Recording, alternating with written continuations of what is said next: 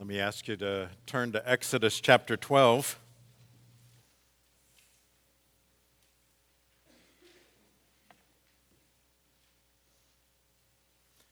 You may be thinking, what a, what a strange place to start Holy Week in the book of Exodus. Exodus 12.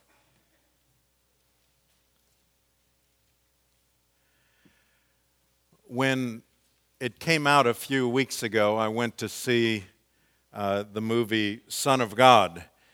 And sometimes I go to those kinds of movies just because I know that people will be asking me questions about it. And so I will, uh, I'll go and um, watch them and, and try to make an assessment and, and so on. And I, I'll say that, you know, in, in reality, the first thing I have to get over is sitting there in the movie theater with the noise of people eating popcorn around you while the Lord is doing stuff on, on the screen. It's, it's just a, a strange, very artificial uh, kind of situation. And yet, uh, this one of, of the number that I have seen had some positive things about it, it as all of them, because it's impossible to. Uh, uh, to do the scripture justice uh, in that kind of a dimension. It had some weaknesses as well. But there was one scene that probably was my, my favorite scene uh, of that particular movie. And it was uh, as they were showing the crucifixion, uh, they took a, a long shot, drawing away from uh, a close up on the cross and the crosses. And so you could see them in the background, and it, it took you all the way down to Jerusalem. And there was a man there that was holding a lamb, evidently about to take the life of the lamb. Now, that was very meaningful to me. And yet, as Connie and I talked about it afterwards, uh, we were talking about parts we liked and, and that kind of thing. And I, I, I said that. Uh, the question between us was well, but would people that uh, were maybe not as familiar with Scripture, would, they, would, that, would that mean anything to them? And, and the answer is I, I'm not sure that it would. And so that draws me to why we today are in Exodus 12. I want us to understand that when Jesus made his triumphal entry into Jerusalem, into this city that was full of people there to celebrate the Passover, that was no coincidence. That was no accident. It wasn't just because there was a big crowd there and that would be a good place for him to go. This was in God's precious plan of revealing the nature of the atonement as he had introduced way back in the Old Testament. And we read in Exodus 12, with the context of this being as uh, God's people are uh, in slavery and there had been the plagues, and the final plague is uh, spoken of. And then we read this about the Passover. The Lord said to Moses and Aaron in the land of Egypt, This month shall be for you the beginning of months. It shall be the first month of the year for you. Tell all the congregation of Israel that on the tenth day of the month, Every man shall take a lamb according to their father's houses, a lamb for a household. And if the household is too small for a lamb, then he and his nearest neighbor shall take according to the number of the persons, according to what each can eat. You shall make your count for the lamb. Your lamb shall be without blemish.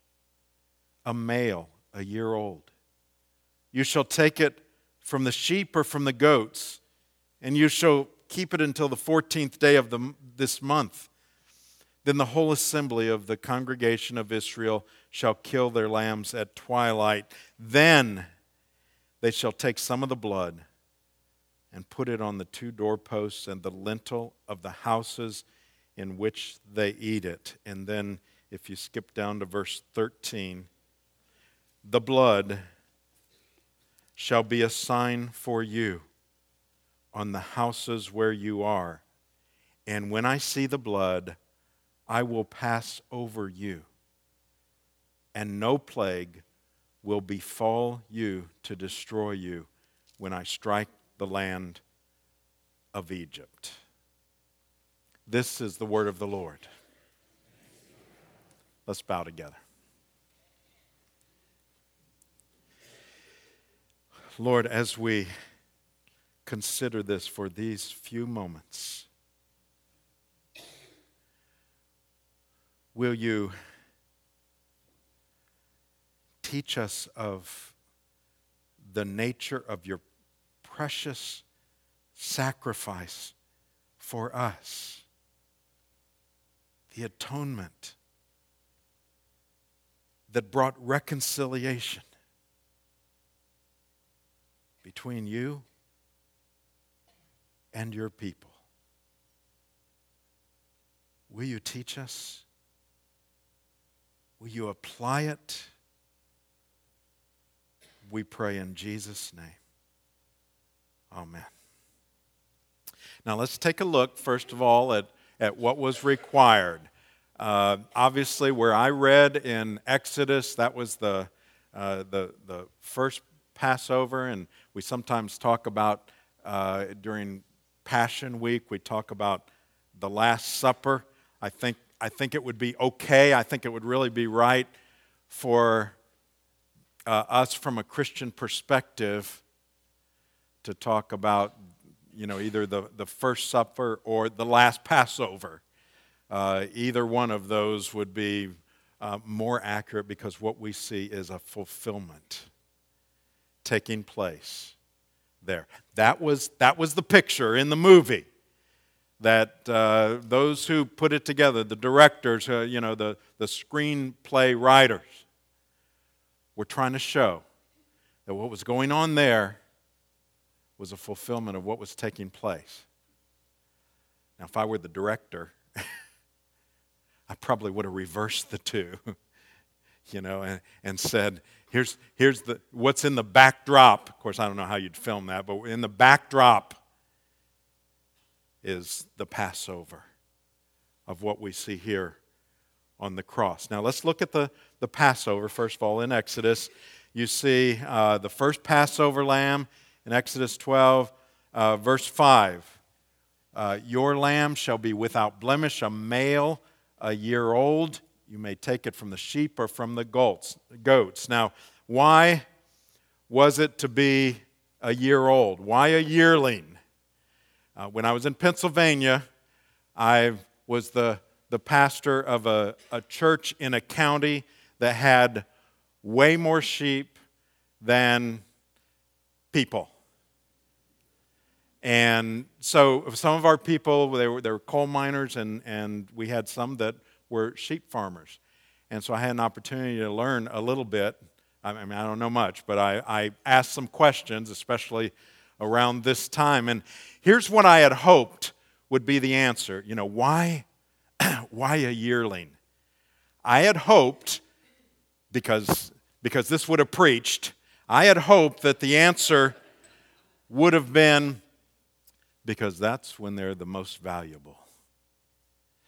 Well, nobody gave me that answer. I, I asked more than one because I, I uh, the answer that I've, I've come to the conclusion of is that by that time, you would know whether they had a blemish or not. You know, if you got them too young, you wouldn't necessarily even know. But by the time they're a yearling, you could tell whether it was a, a crippled lamb or had some other flaw, and that brings us to the, the second thing that was necessary. And in the same verse, your lamb shall be without blemish, without defect.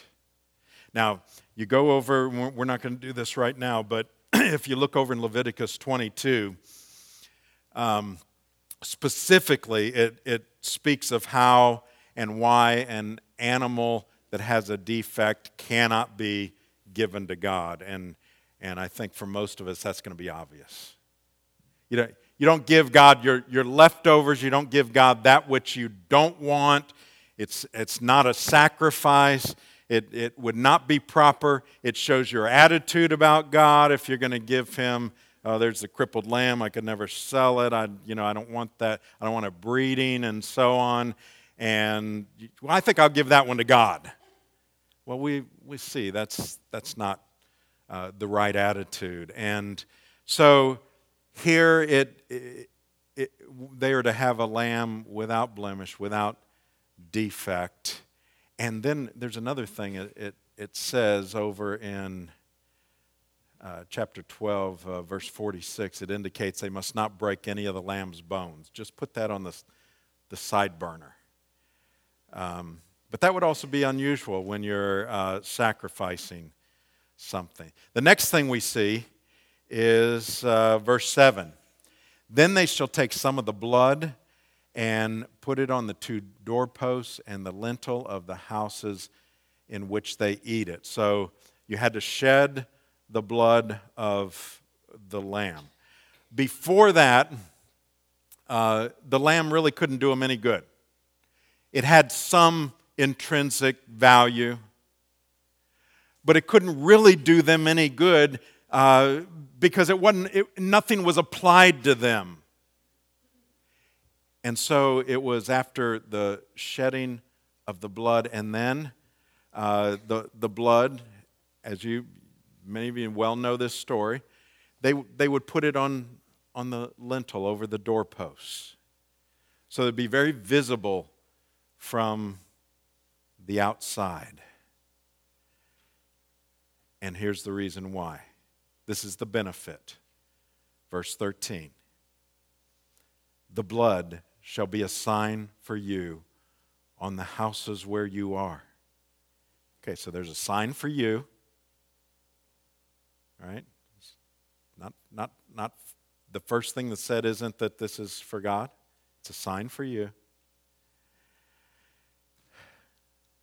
But then it says, When I see the blood, I will pass over you, and no plague will befall you to destroy you when I strike the land of Egypt.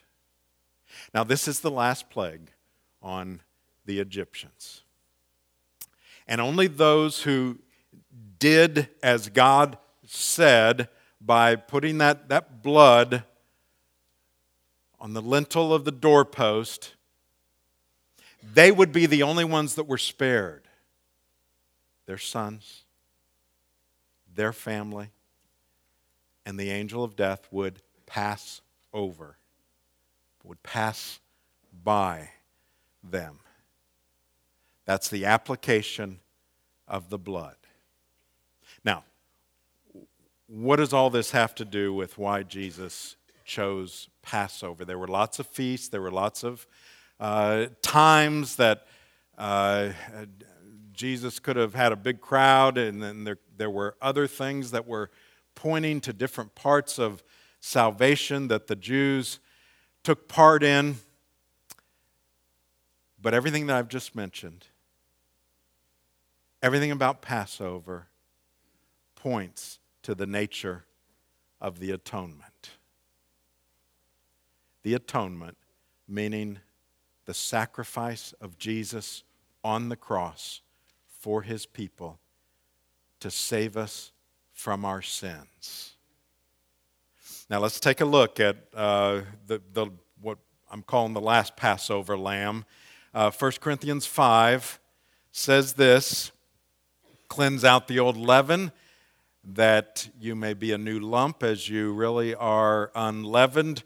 For Christ, our Passover lamb, has been sacrificed. So there's Paul identifying Christ as the Passover lamb. And by the way, we're going to look at that verse more closely on uh, Thursday before we partake of the Lord's Supper. And I hope that between now and then, you'll be preparing your hearts for that special service. Uh, to me, that's one of those services that is special in and of itself, but it, it makes Resurrection Sunday even more. It puts it in such context. So I hope that you will be preparing for that, and we'll, we'll look at that for a few moments. But there we see Paul identifying Christ as a Passover lamb. And before that, we have uh, in John 129, John the Baptizer. The next day, he saw Jesus coming toward him and said, Behold the Lamb of God who takes away the sins of the world. So, John and Paul both identify Jesus with this phrase, this phrase that, that would point everyone, uh, you know, all of the Jews that held Passover so dear as such a, a, a special time uh, for their family and remembering God's faithfulness and His salvation. And now we see that they're both honing in, pointing to Jesus as that one that brings about fulfillment. Now let's see where the parallels are. We had uh, the, the yearling, you know, the, the uh, basically mature lamb, so that you could tell in terms of uh, any defects and so on. Isaiah 53, and uh, I often read this during the Lord's Supper as we pass the elements. But that passage tells us so much about uh, the atonement. It says this, beginning with verse 4 Surely he has borne our griefs and carried our sorrows, yet we esteemed him stricken, smitten by God, and afflicted. Now that bothers some people. The idea that the Father would strike at his Son. Where does that fit in? Well, do it, let's do a little theology. The term expiation. This is, this is a description of expiation, where the, the sins of those that Jesus offered himself for were transferred to him to be paid for. He's our substitute. The substitutionary atonement, and we usually use the term uh, P E N A L, meaning penalty, penal substitutionary atonement. And that's what we see here. Listen to more of Isaiah 53, and I, I sometimes will read it with this emphasis. Verse 5, it says, But he was pierced for our transgressions, he was crushed for our iniquities. Upon him was the chastisement that brought us peace. With his wounds, we are healed. All we, like sheep, have gone astray. We have all turned everyone to his own way, and the Lord has laid upon him, upon Jesus, that's what it's pointing to, the iniquity of us all. So, like the emphasis on uh, the, the yearling lamb that uh, was mature, that you could see if there were any flaws, Jesus had grown to be a man. Now, this is an awful way to think about it, but suppose somebody somewhere had sacrificed a little baby and said, We're sacrificing this baby for our sin because you know, this, this child or this baby doesn't have sin. How do we know? And yet, with Jesus, we see him not a yearling, but full grown. Having faced the kinds of things that, that we face, and yet without sin, being tempted by the things that we've been tempted by, and yet not falling into the temptation to the point of sin.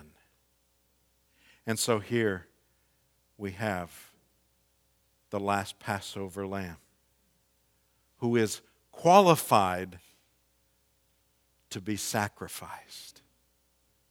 We read further in terms of him being without defect over in 1 Peter 1 19. It talks about us being ransomed from our past, but with the precious blood of Christ, like that of a lamb without blemish or spot. So, how are we purchased? Well, almost identical words to the Old Testament.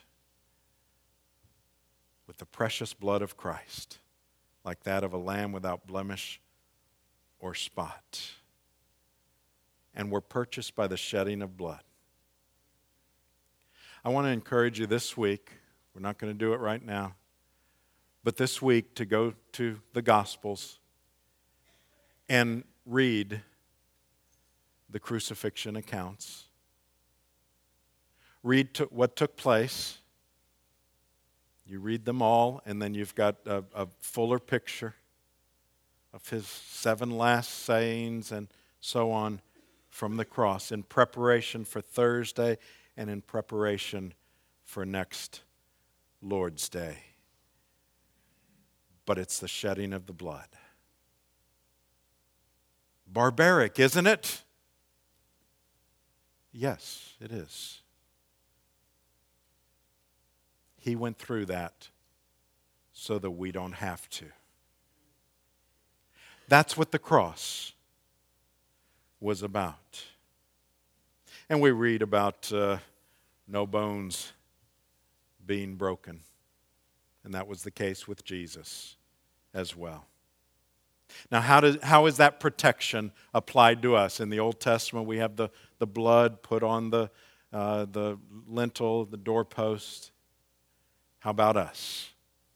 How are we protected by that blood? You know, we couldn't have sung a better hymn in preparation for this. Wash me in his precious blood. Now, there's no question that's one of those Christian phrases because you know, to, from the outside, somebody said, wash in blood. How, how does that cleanse? And that's what we're talking about. The only way that cleanses is if, if it's the, the, the blood of the perfect lamb. That's when it cleanses for us. This is what it says in Romans 3:25, whom God put forth as a propitiation by his blood. Okay, we've had expiation. Here's propitiation. Make sure you tell all your friends tomorrow. What'd you learn in church yesterday? You got to write these down. Well, we learned expiation and propitiation. What did you learn in church? All right? Propitiation, I'm going to define it in a moment. By his blood to be received by the faith. By faith. This was to show God's righteousness because in his divine forbearance, he had passed over he had passed over former sins. Then Romans 5 9. Since therefore we have now been justified by his blood, much more shall we be saved by him from the wrath of God. That's where propitiation comes in. And that is that, that Christ endured the penalty of God's wrath. As I said, some people don't, they, they want to forget about that. They want to pretend like it's not there. Well, you can pretend like it's not there all you want. That doesn't deal with it. A holy God must deal with sin for him to remain perfectly holy. So, that's what propitiation is it's dealing with God's wrath. But it shows us two things. One is it, it shows us the seriousness of God's reaction to sin, which too often is way too soft pedaled. But secondly, and don't forget this, it shows the greatness of his love. The one who was offended, the one who was brought to wrath, made a way to deal with his own wrath so that he wouldn't have to pour it out upon his people. That's what Jesus did on the cross. Ephesians 1 7 says, In him we have redemption through his blood, the forgiveness of our trespasses according to the riches of his grace. And then in Revelation 1 5, it ends with, To him who, who loves us and has freed us from our sins by his blood. So the angel of death that passed over uh, the people in the Old Testament, a physical death in that case, passes over Christ's followers. That angel of eternal death, because of the blood of Christ that is applied to us. You see, that's what salvation is. That's what it is to be freed from our sins. I've often thought, well, what if, wouldn't it be something if, when a believer came to Christ, that somehow, would it make a difference if that blood was visible on us? Would we act differently? Would others act differently towards us? But know this it may not be visible between us, but Satan sees it, and so does the Father. And that's the good news. So Jesus enters Jerusalem at Passover to fulfill it. He entered triumphantly, then later that week was arrested and tried and crucified. Now, here's one last thing I want to leave with you about him as the lamb. When we think of a lamb, we think of a, a peaceful little non threatening animal. And so here Jesus is called the Lamb of God. Make no mistake, he was not a victim in this. This was his choice and the Father's choice and the, the precious Holy Spirit's choice. It was the plan. And though he was the Lamb, he was in control of every moment of that time. And he willingly became the sacrifice, unlike any other lamb. He willingly took our place. And if you want to know the character of that lamb,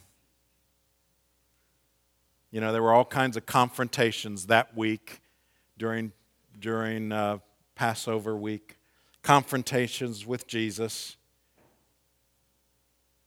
But there's going to be another big confrontation at the end of time. And this is what it says in Revelation 17, verse 14. They will make war on the Lamb. There's a difference in this Lamb. They will make war on the Lamb, and the Lamb will conquer them. For he is the Lord of lords and King of kings, and those with him are called and chosen and faithful. That's the good news. Hallelujah. He's the victor. Let's pray together.